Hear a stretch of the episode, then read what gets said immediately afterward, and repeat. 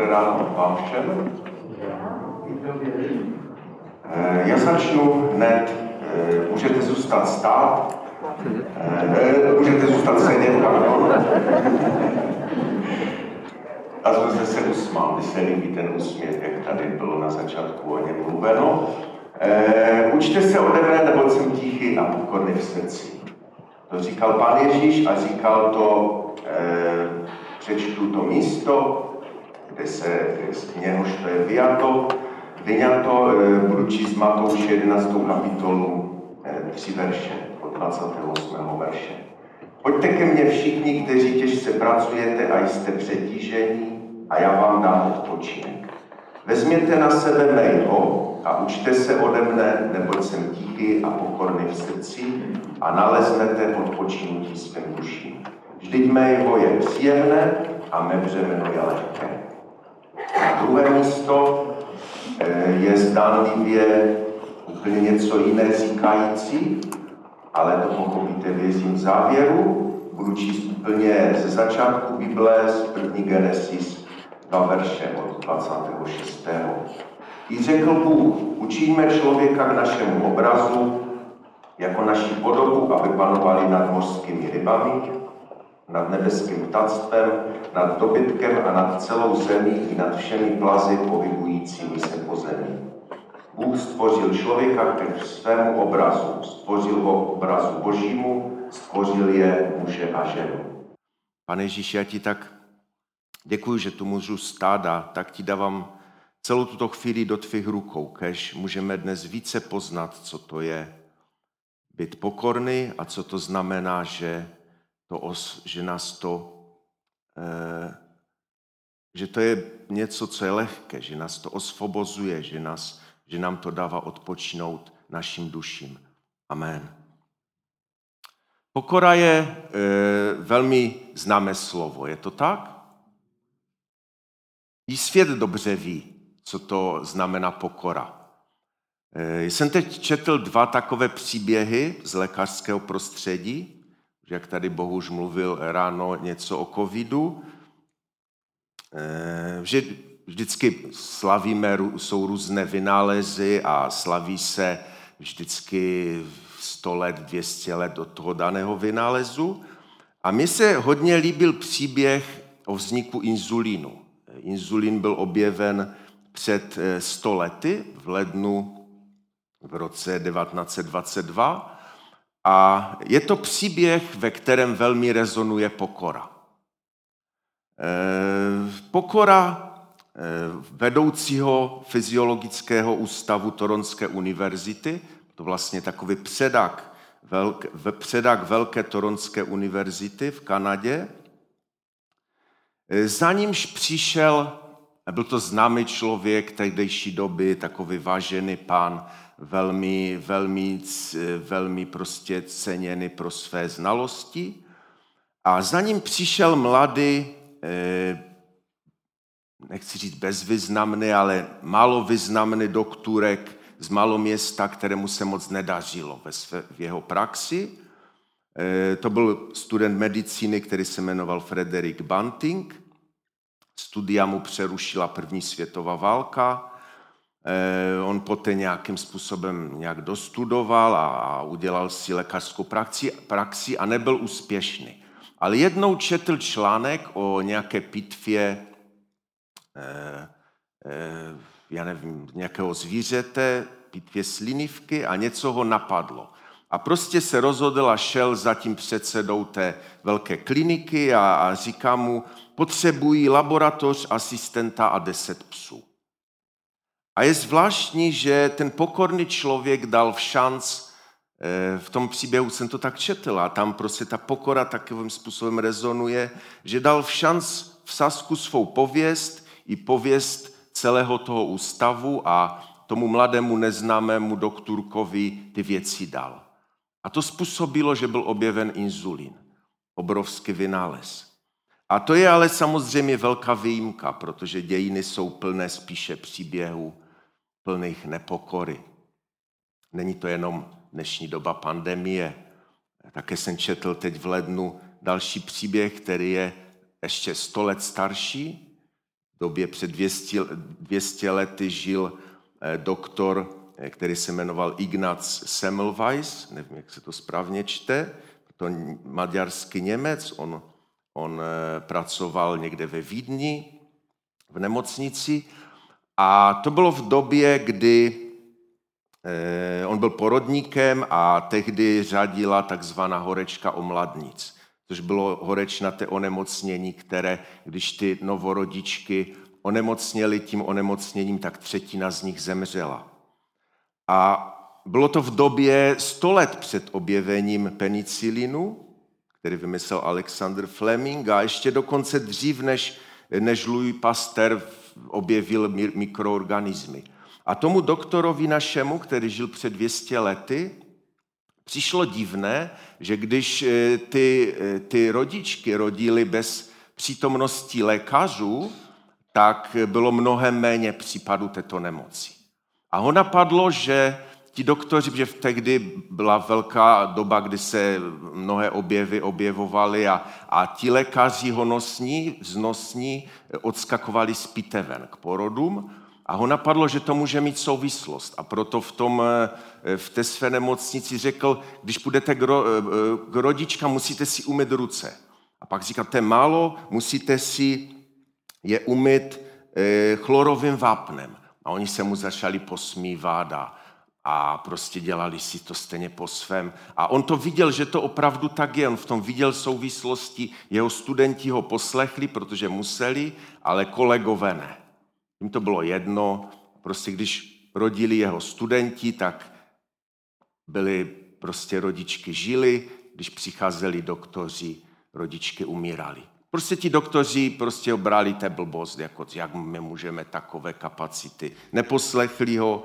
A je to velmi smutný příběh, kdy on, on se stal zatrpklým, protože nevěděl, jak jim předat to, to své zjištění nevěděl, jak jim, to, jak jim to vysvětlit, že to tak opravdu je.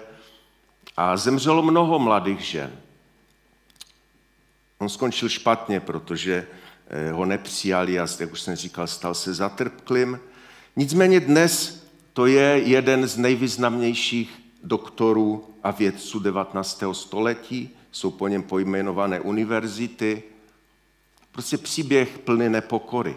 A stejně to je i dnes. Ale pojďme do křesťanského prostředí, že totiž nepokora není nic nového. A z hodou okolností se mi dostala do rukou sbírka Sešlí světlo své, kterou vydal, to byla taková kniha modliteb na každý den, kterou vydal Kalich v roce 1917, si můžeme tam dát citát Jana Husa. A právě na dnešní den, na 31. tam eh, v té sbírce byla tato modlitba, kterou se modlil Jan Hus. Vám ji přečtu. Všemohoucí Bože, jenž si cesta, pravda i život, ty víš, jak málo je těch, kdo v těchto dobách chodí s tebou. Málo je těch, kdo tebe svou hlavu napodobují v pokoře a tichosti, v chudobě a čistotě, v pracovitosti a trpělivosti. Otevřela se cesta satanova a mnozí po ní kráčejí. Přispěj maličkému svému státci, aby tě nezrazovalo, ale úzkou cestou tě následovalo až do konce. To se modlil Jan Hus před nějakými pětisty lety, nebo kolik. Čili to téma je důležité a Možná jste zajasali, když jste viděli ten, ten nadpis a říkali jste si, pokora, jo, to je dobré a to je dobré, že tady je ten můj soused, ten to potřebuje slyšet.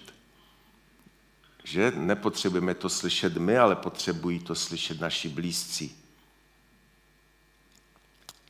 A chtěl bych tím také navázat na minulé kázání Staška Bocka, který o podobných věcech mluvil, ale nechci se nějak, chci se na to podívat trošku z jiného úhlu a nechci se opakovat. Pojďme k našemu textu, který jsme četli na úvod. Tam je zvláštní, že i ten název toho kázání, které z toho vychází, učte se ode mě, jsem tichý a pokorného srdce. Jestli tam můžete dát dva citáty o pokoře, které jsem tam připravil. E, nevím, jestli vás to napadlo, ale ty slova Ježíšova znějí tak zvláštně. Jak už mnozí, e, mnozí učenci, jako třeba Martin Luther, na to přišel, že skutečná pokora neví, že je pokorná. Prostě jak by to vypadalo, kdybych já přišel a řekl bych, uč se ode mě, protože jsem pokorný. To by znělo hodně zvláštně. A pokud máte trochu v sobě moudrosti, tak byste řekli, ty běž se posadit. Jako. To totiž může říct jedině Bůh. Je to tak? Jedině Bůh může říct, abychom se učili od něj, že je tichý a pokorného srdce. A v tom eh, kontextu té Ježíšovy výzvy, abychom se učili od něj pokoře a tichosti, je, je nabídka odpočinku pro ty, kteří těžce pracují a kteří jsou obtíženi. To je zvláštní. Je lehké být pokorný? Mně to přijde, že moc ne. A přesto Ježíš říká, že když se to naučíme, přinese nám to odpočinek. Co je opakem pokory? Picha, ano. V Biblii se na adresu pyšných dozvídáme hrozivá slova. Od první stránky nacházíme příběhy vyzdvihující pokorné lidi a odsuzující pyšné. Ježíš v Novém zákoně mluví víckrát o pyše a pokoře, zejména při kritice farizeů. Máme různá podobenství, třeba o celníkovi a farizeovi v chrámě, kdy pokorný celník Eh, hříšník odešel ospravedlněn, ale pyšný zbožný farizej nikoliv. Mohli bychom rozebírat mnoho příkladů, třeba přísloví je jimi přeplněno, ale nechci opakovat minulé kázání. V českých překladech Biblii je pro pichu použít eh, na některých místech zajímavý ekvivalent, domyšlivost. A abych neopakoval ty příměry, které už Stašek minulý týden Eh, o nichž mluvil, tak jsem si vybral verš ze Sirachovce, což jsou v deuterokanonických knihách, v knize Moudrosti v Sirachovci, 3.21 je takový zvláštní verš. Pro ránu domyšlivce není uzdravení, neboť se v něm uchytilo ošklivé byly. To vlastně koresponduje s příslovím, kdybyste řekli, že Sirachovec není součástí Bible, není, ale on vlastně mluví o, o minimálně tento verš o stejných věcech jako přísloví. Domyšlivec to je krásné české slovo. Vystihuje totiž podstatu věcí. Když bude domyšlivec o něčem mluvit, tak to nepopíše pravdivě, ale něco k tomu domyslí. Přidá a tím pádem zdůrazní nějak svou důležitost. A pokud začneme mluvit o skutečnosti zkresleně, začneme ji zkresleně také vidět.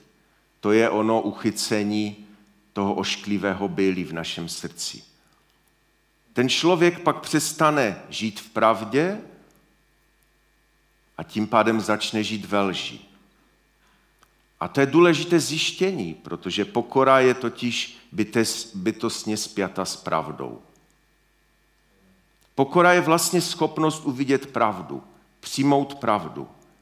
Dnes se říká, že každý může mít svou pravdu a vidíme to všude kolem sebe.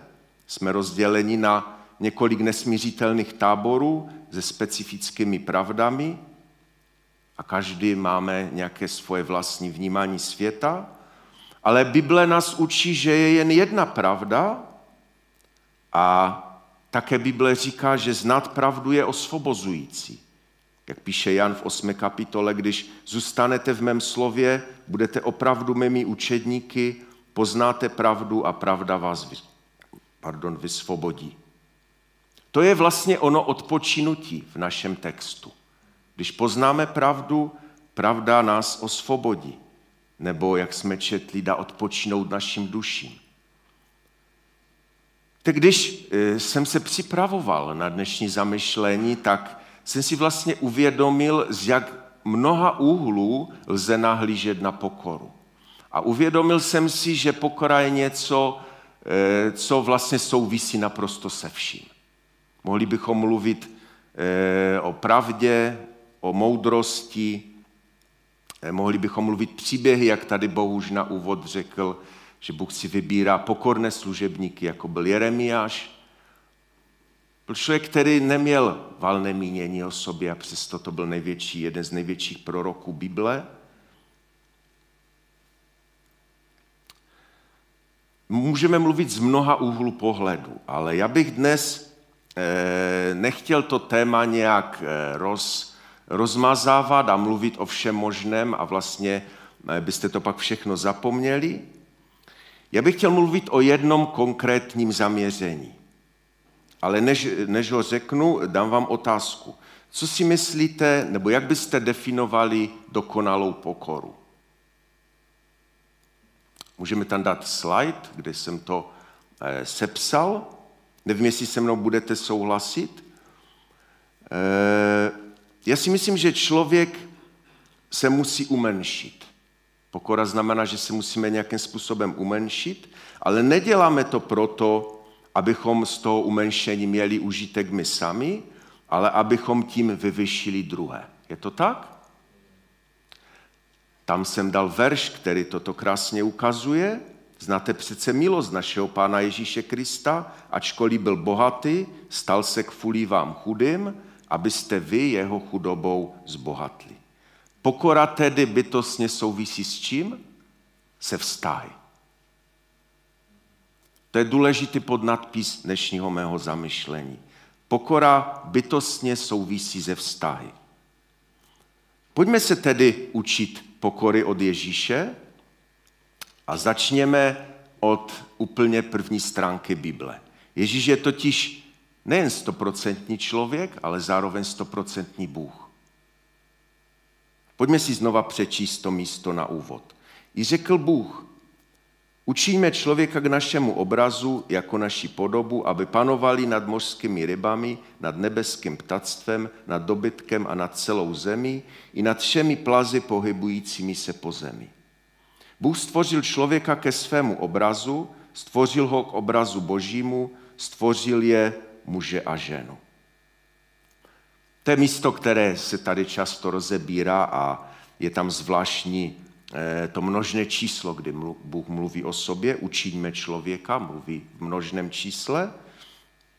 Pak to ještě pokračuje 28. Eh, veršem. Bůh je požehnal a řekl jim, ploďte a množte se a naplňte zemi, podmante si a panujte nad mořskými rybami, nad nebeským ptactvem a nad vším živým, co se na zemi hýbe. Co to je Eh, boží obraz? To je zvláštní otázka. A teď udělám takovou malou vsuvku teologickou, kterou, eh, kterou nedělám proto, abych ukázal, jak, jsem, jak čtu teologické knihy, ale proto, abych nějakým způsobem zbystřil vaši pozornost. Protože totiž celé církevní dějiny se bibličtí badatelé a učenci zabývali tím, co to, co to je ten boží obraz, latinsky imago Dei. Je několik pohledů, co to, co to může znamenat a nejběžnějším pohledem eh, v církevní historii je, že božím obrazem je duše člověka. Ten pohled se nazývá substanciální. To znamená, eh, vychází z toho, že to imago Dei, boží obraz, není to, co děláme, ale to, čím jsme. Je to naše podstata, proto substanciální pohled.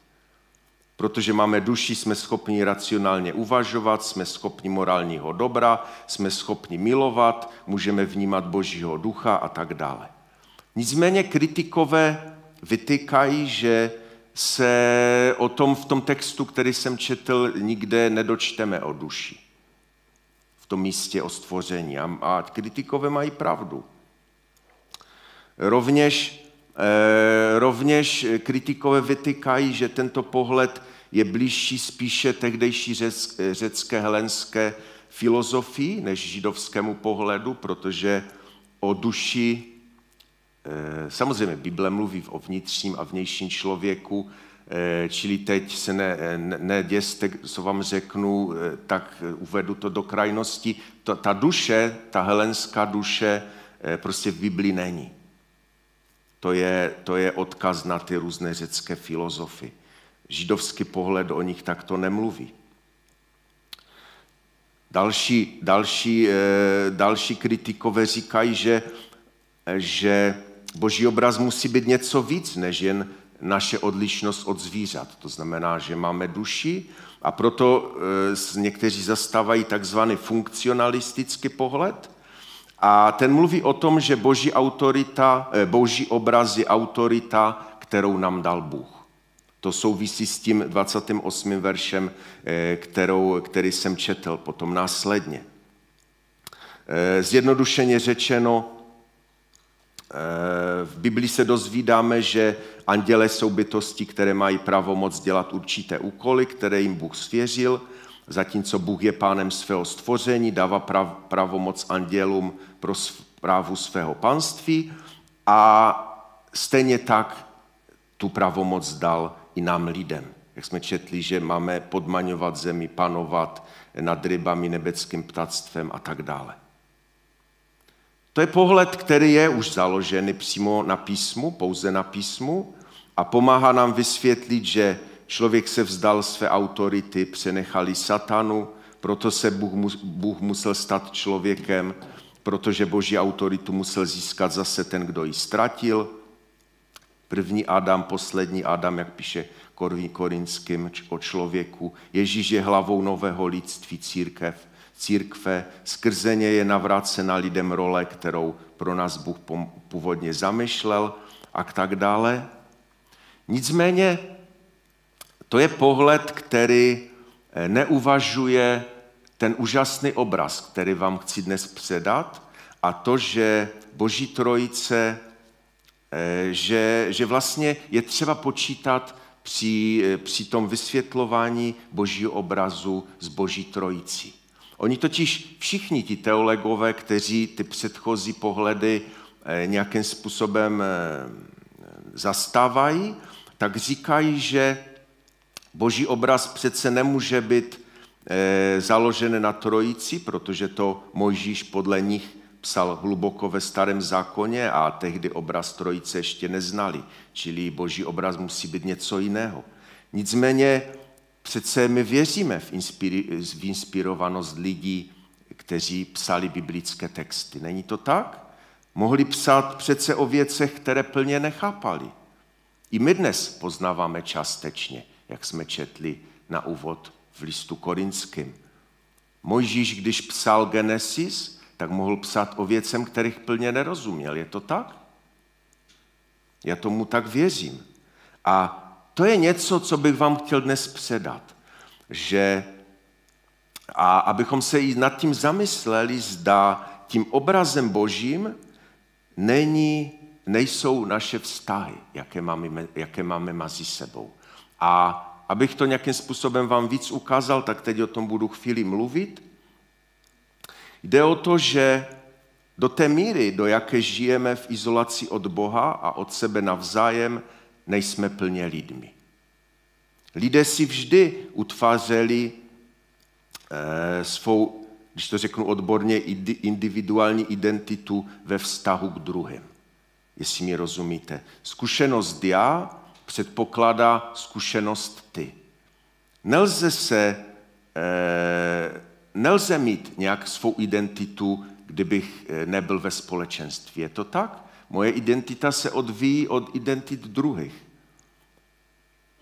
Já se může, to moje já, to ego se může zdravě rozvíjet pouze tehdy, pokud se rozvíjí ve společenství. A tady si uvědomuju, že to, o čem teď budu mluvit, je něco, co potřebuju sám velmi slyšet osobně.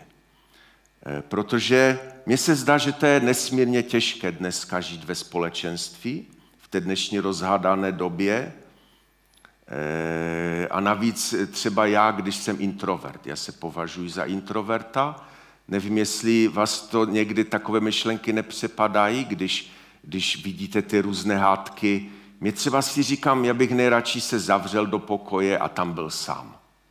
A mám klid od všech. A mám klid, nepotřebuju se hádat s nikým. Nenapadne vás to taky někdy tak? Mě to tak napadá jako hodně. Proč se budu prostě pořád hádat s někým a ten nechce nosit roušku a ten, ten, ten zase něco jiného a, a pořád se hádáme a tak dále. Já si nejraději bych stáhnul a mám od všech klid.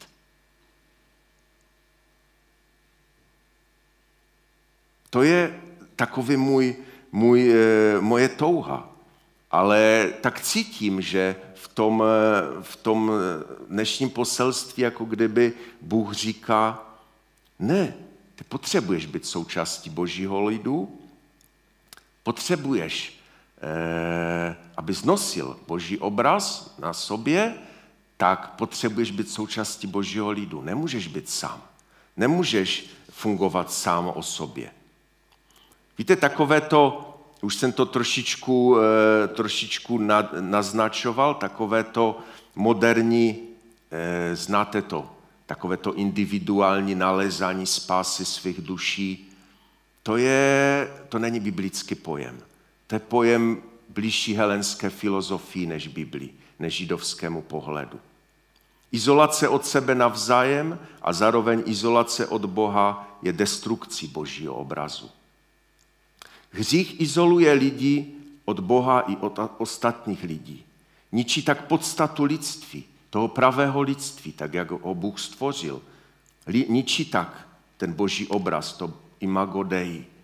Ježíš přišel, aby tento božský obraz obnovil tím, že zboří zdí, které nás oddělují od Boha i od sebe navzájem. On je tím skutečně paradigmatickým božím obrazem. Právě proto, že na rozdíl od padlého lidstva je příkladem dokonalé lásky k Bohu Otci a dokonalé lásky k druhým.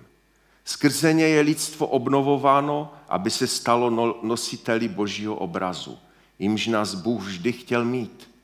Ježíšova modlitba v 17. kapitole Janově, ta velekněžská modlitba, kterou jsme tady už několikrát zmiňovali v předchozích kázáních, vlastně je o dovršení tohoto cíle. Cílem stvoření je, aby se lidé stali jedním s Bohem a jedním mezi sebou. Navzájem. Stejně jako jsou jedno Ježíš a Otec. Je to tak? Ježíšova modlitba vlastně předpokládá, že se staneme jedno s druhým teprve tehdy, až se staneme jedno s ním a jeho Otcem. Tak jako zrcadlíme Boží lásku ve vztahu k Bohu, zrcadlíme Boží lásku i ve vztazích mezi sebou navzájem. A v tom objevujeme to své pravé lidství, to člověčenství, to něco, co Bůh zamýšlel, když stvořil eh, člověka na začátku stvoření. Mnoho křesťanů je přesvědčeno, možná, že jste si to tak, také mysleli, že nejhlasitější zvěst spočívá v našich slovech.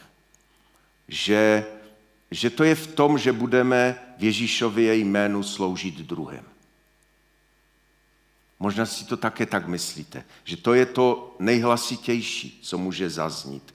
Nicméně, jak jsem zmiňoval tu velekněžskou modlitbu, můžeme si ji tam dát.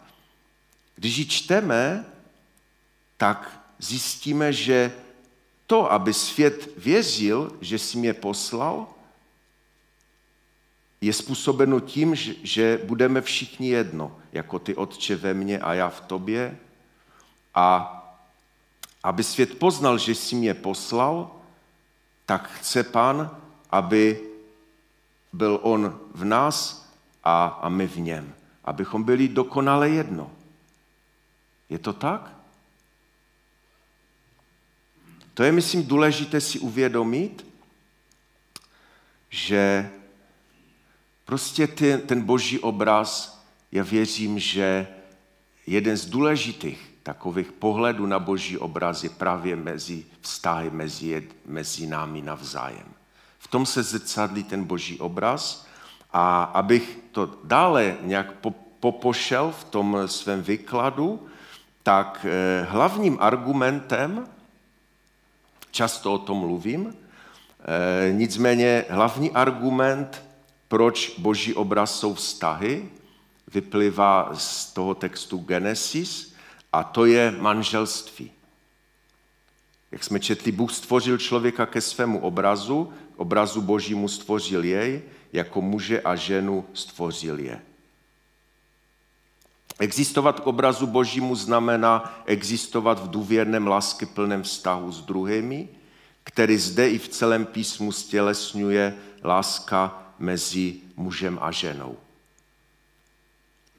Když bychom šli potom kousek dál o jednu kapitolu v Genesis, tak Adam tenkrát řekl, to je konečně ona, kost z mých kostí, tělo z mého těla, bude se nazývat manželkou. Nebo v jiných překladech muženou, aby tam ukázali to, to řecké slovo, které tam je použito, nebo je vzata z manžela. Proto muž opustí otce i matku, aby přilnul ke své manželce a stali se jedním tělem. To je prostě hned, eh, když, když, když Genesis mluví o stvoření člověka, tak se hned mluví o těchto věcech. A když bychom se podívali do Nového zákona, když tato slova opakuje Ježíš v debatě s farizeji, kteří mu argumentují, že přece Mojžíš eh, dal rozlukový lístek, tak Ježíš odpovídá, že tomu na počátku tak nebylo. V ráji v zahradě Eden byly vztahy dokonale. Hříchem se to všechno pokazilo. A poštol Pavel eh, tato slova rovněž opakuje a mluví o velkém tajemství. Proto opustí muž otce i matku a připojí se ke své manželce a budou ti dva jedno tělo. Je to velké tajemství, které vztahují na Krista a na církev. To znáte to slovo, často se o něm mluví, ale je důležité si uvědomit nebo přemýšlet o tom, že Pavel opravdu mluví o tajemství.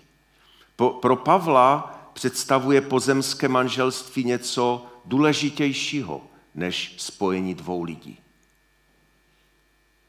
Na jiném místě třeba říká, že je lepší se neženit. Ale o tom dneska nechci mluvit. Ale to mi jen ukazuje to, co jsem teď řekl, že, že si myslím, že pro Pavla představuje pozemské manželství něco důležitějšího, než je jen spojení dvou lidí, kteří budou mít děti a kteří prožijí třeba nádherný život. Pavel považuje manželství za znamení a div, a to minimálně ve dvou různých ohledech. Za prvé, manželská láska zjevuje, jak Bůh miluje svět. Celé, věrně, svobodně a plodně. Křesťanství manžele mají svou vzájemnou lásku zjevovat druhým a ukazovat tak, jak Bůh miluje svět. Pozemské manželství odkazuje k našemu věčnému určení. Jednou budeme dokonale spojeni a všichni a budeme naplněni jeho láskou.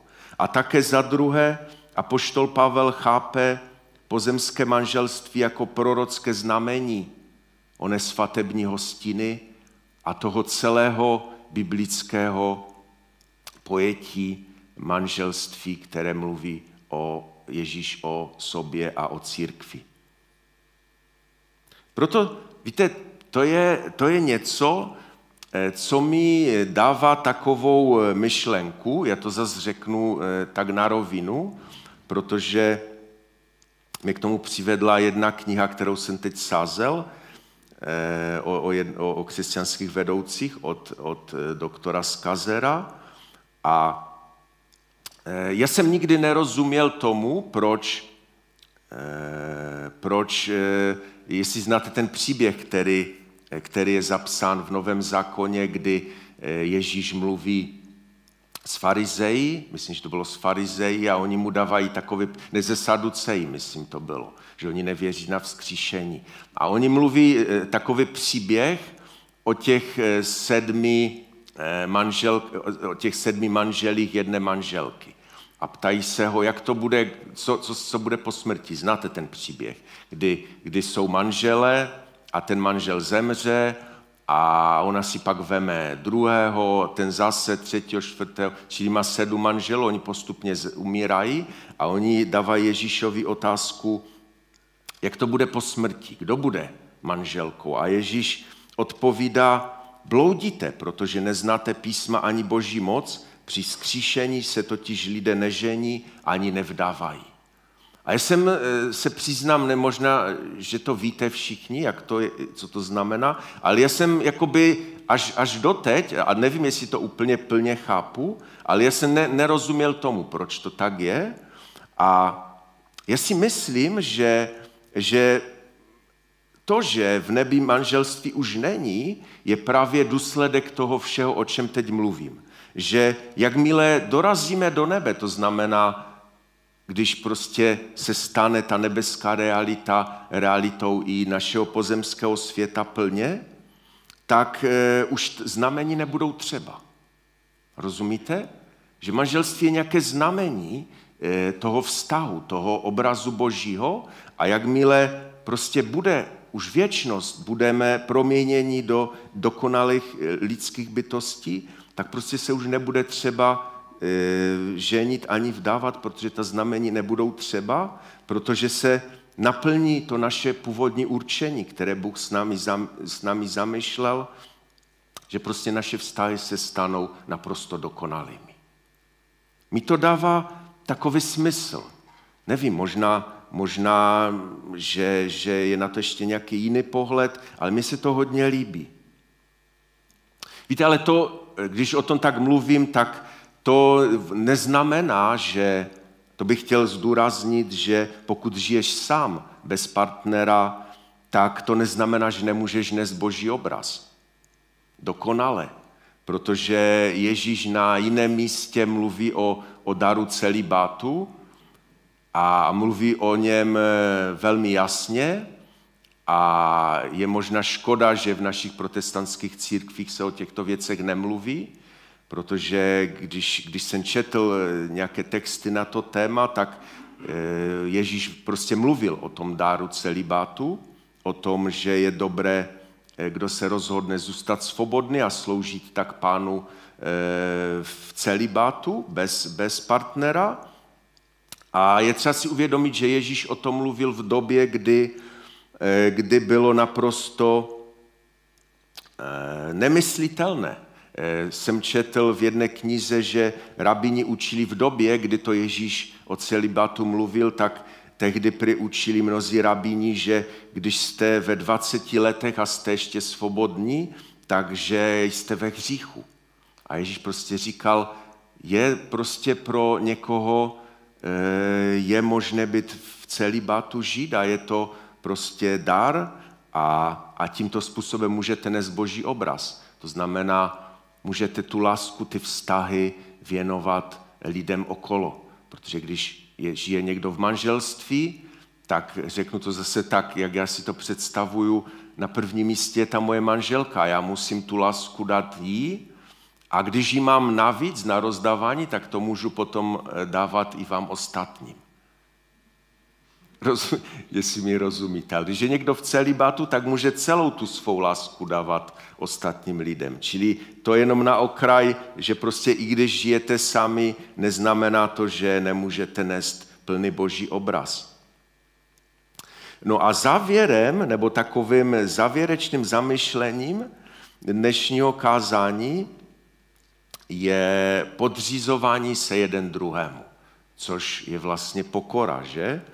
A vemu si za příklad právě pasáž s Efeským, jak jsme teď četli o manželství, v té páté kapitole a pojďme o pár veršíků dřív a tam je, e, tam je takový text, který všichni znáte. Můžeme si tam dát ekumenickou verzi podřizování se.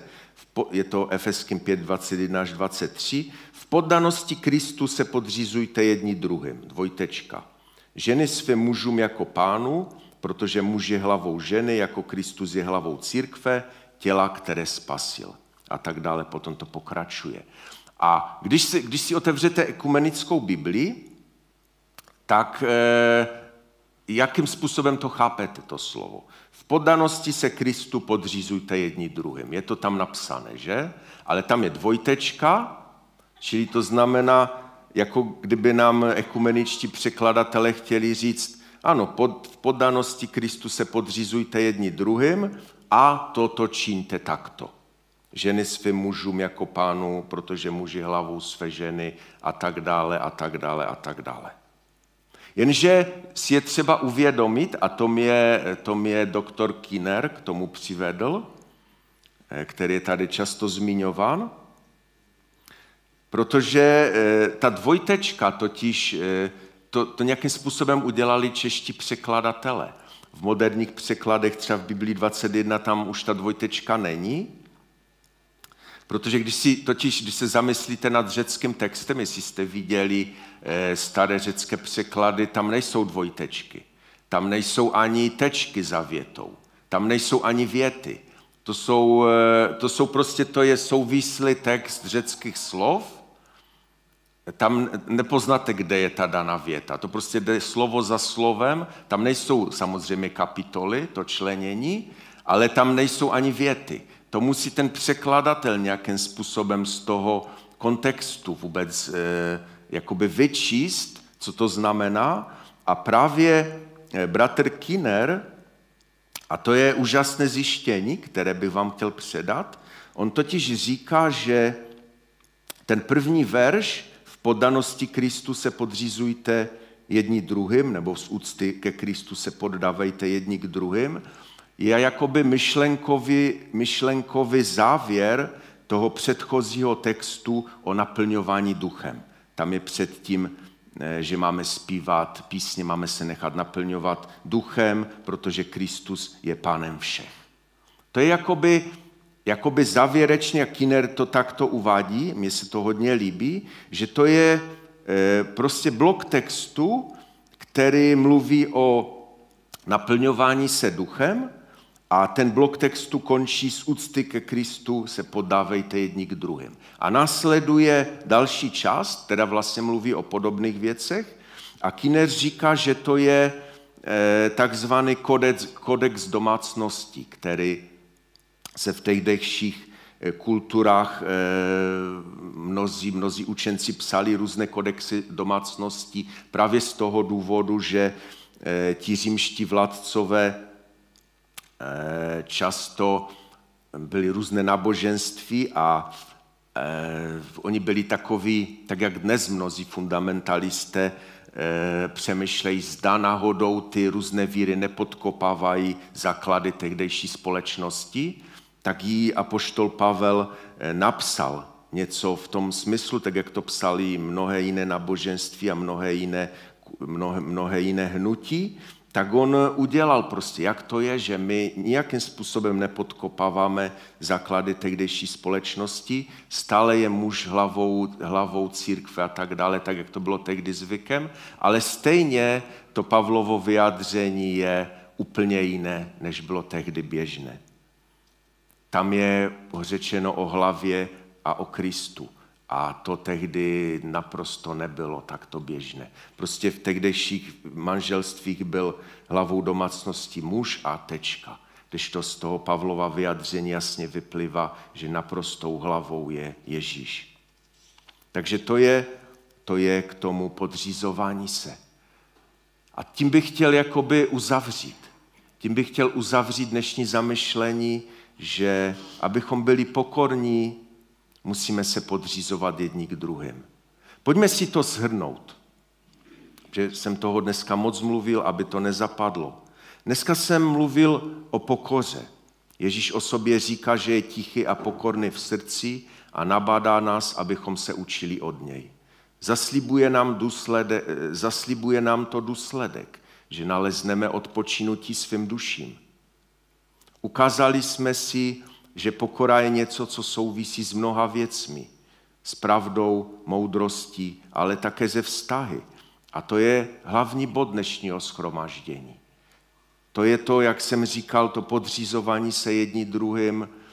To je důležité chápat právě tak, jak jsem to uviděl na základě vykladu doktora Kinera, že to vlastně souvisí s naplňováním duchem protože bez Božího ducha my nejsme schopni se podřídit jeden druhému.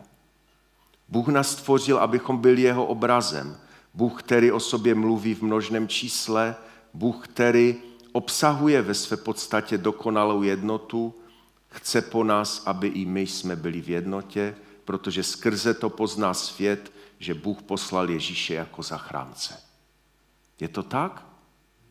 Když se necháme naplňovat Duchem Svatým, budeme mít sílu podřízovat se jedni druhým. Pojďme sklonit své hlavy. Pane Ježíši, ty chceš, abychom se od tebe učili, protože říkáš o sobě, že jsi tichý a pokorného srdce. Pane, uvědomujeme si, že, a já především, že po lidsku mé lidské přirozenosti, která, která vede mě i každého z nás takové té sebestřednosti, to není možné. Ty jsi poslal, pane, svého ducha, který nás k tomu všemu uschopňuje. Pane, prosíme tě, dej nám k tomu milost.